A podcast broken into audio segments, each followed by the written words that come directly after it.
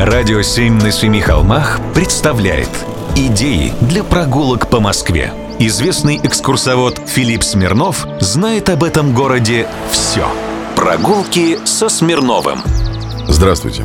19 февраля 1861 года высочайшим манифестом был положен конец крепостничеству. А осенью 1862 года Александр II посетил Москву где его в Большом Кремлевском дворце приветствовали представители всех сословий, и в их числе московский городской голова, потомственный почетный гражданин, купец первой гильдии Михаил Леонтьевич Королев. Купец обратил на себя внимание самодержца. Император обещал лично с супругой навестить городского голову и сдержал свое обещание. Общался он с хозяином и домочадцами просто непринужденно. Московские купцы восприняли визит императора как поворотный момент, как знак нового отношения к деловым людям. Самого городского голову факт посещения самодержцем его жилища произвел такое впечатление, что он на Большой Ордынке учредил Александровско-Мариинское замоскворецкое училище. Это было новшество для Москвы того времени. Училище с бесплатным обучением, завтраками, лечением для беднейших мальчиков и девочек всех сословий от семи с половиной лет.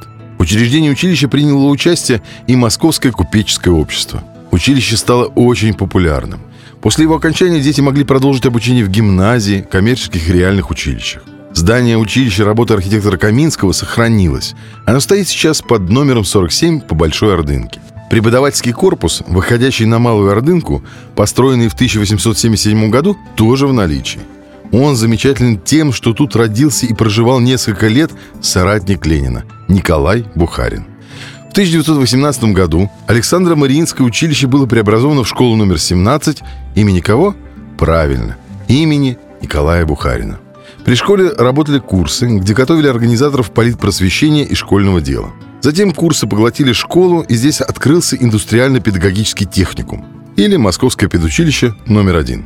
И, например, известнейший советский педагог Макаренко выступал здесь с докладом об основах политического воспитания детей – в годы Великой Отечественной войны обучение в училище не прекращалось, а после окончания войны в 1945 году образовательному учреждению было присвоено имя педагога Ушинского. В наше же время это педагогический колледж номер один имени Ушинского. Сходите, посмотрите. Прогулки со Смирновым. Читайте на сайте radio7.ru. Слушайте каждые пятницу, субботу и воскресенье в эфире «Радио 7» на Семи холмах.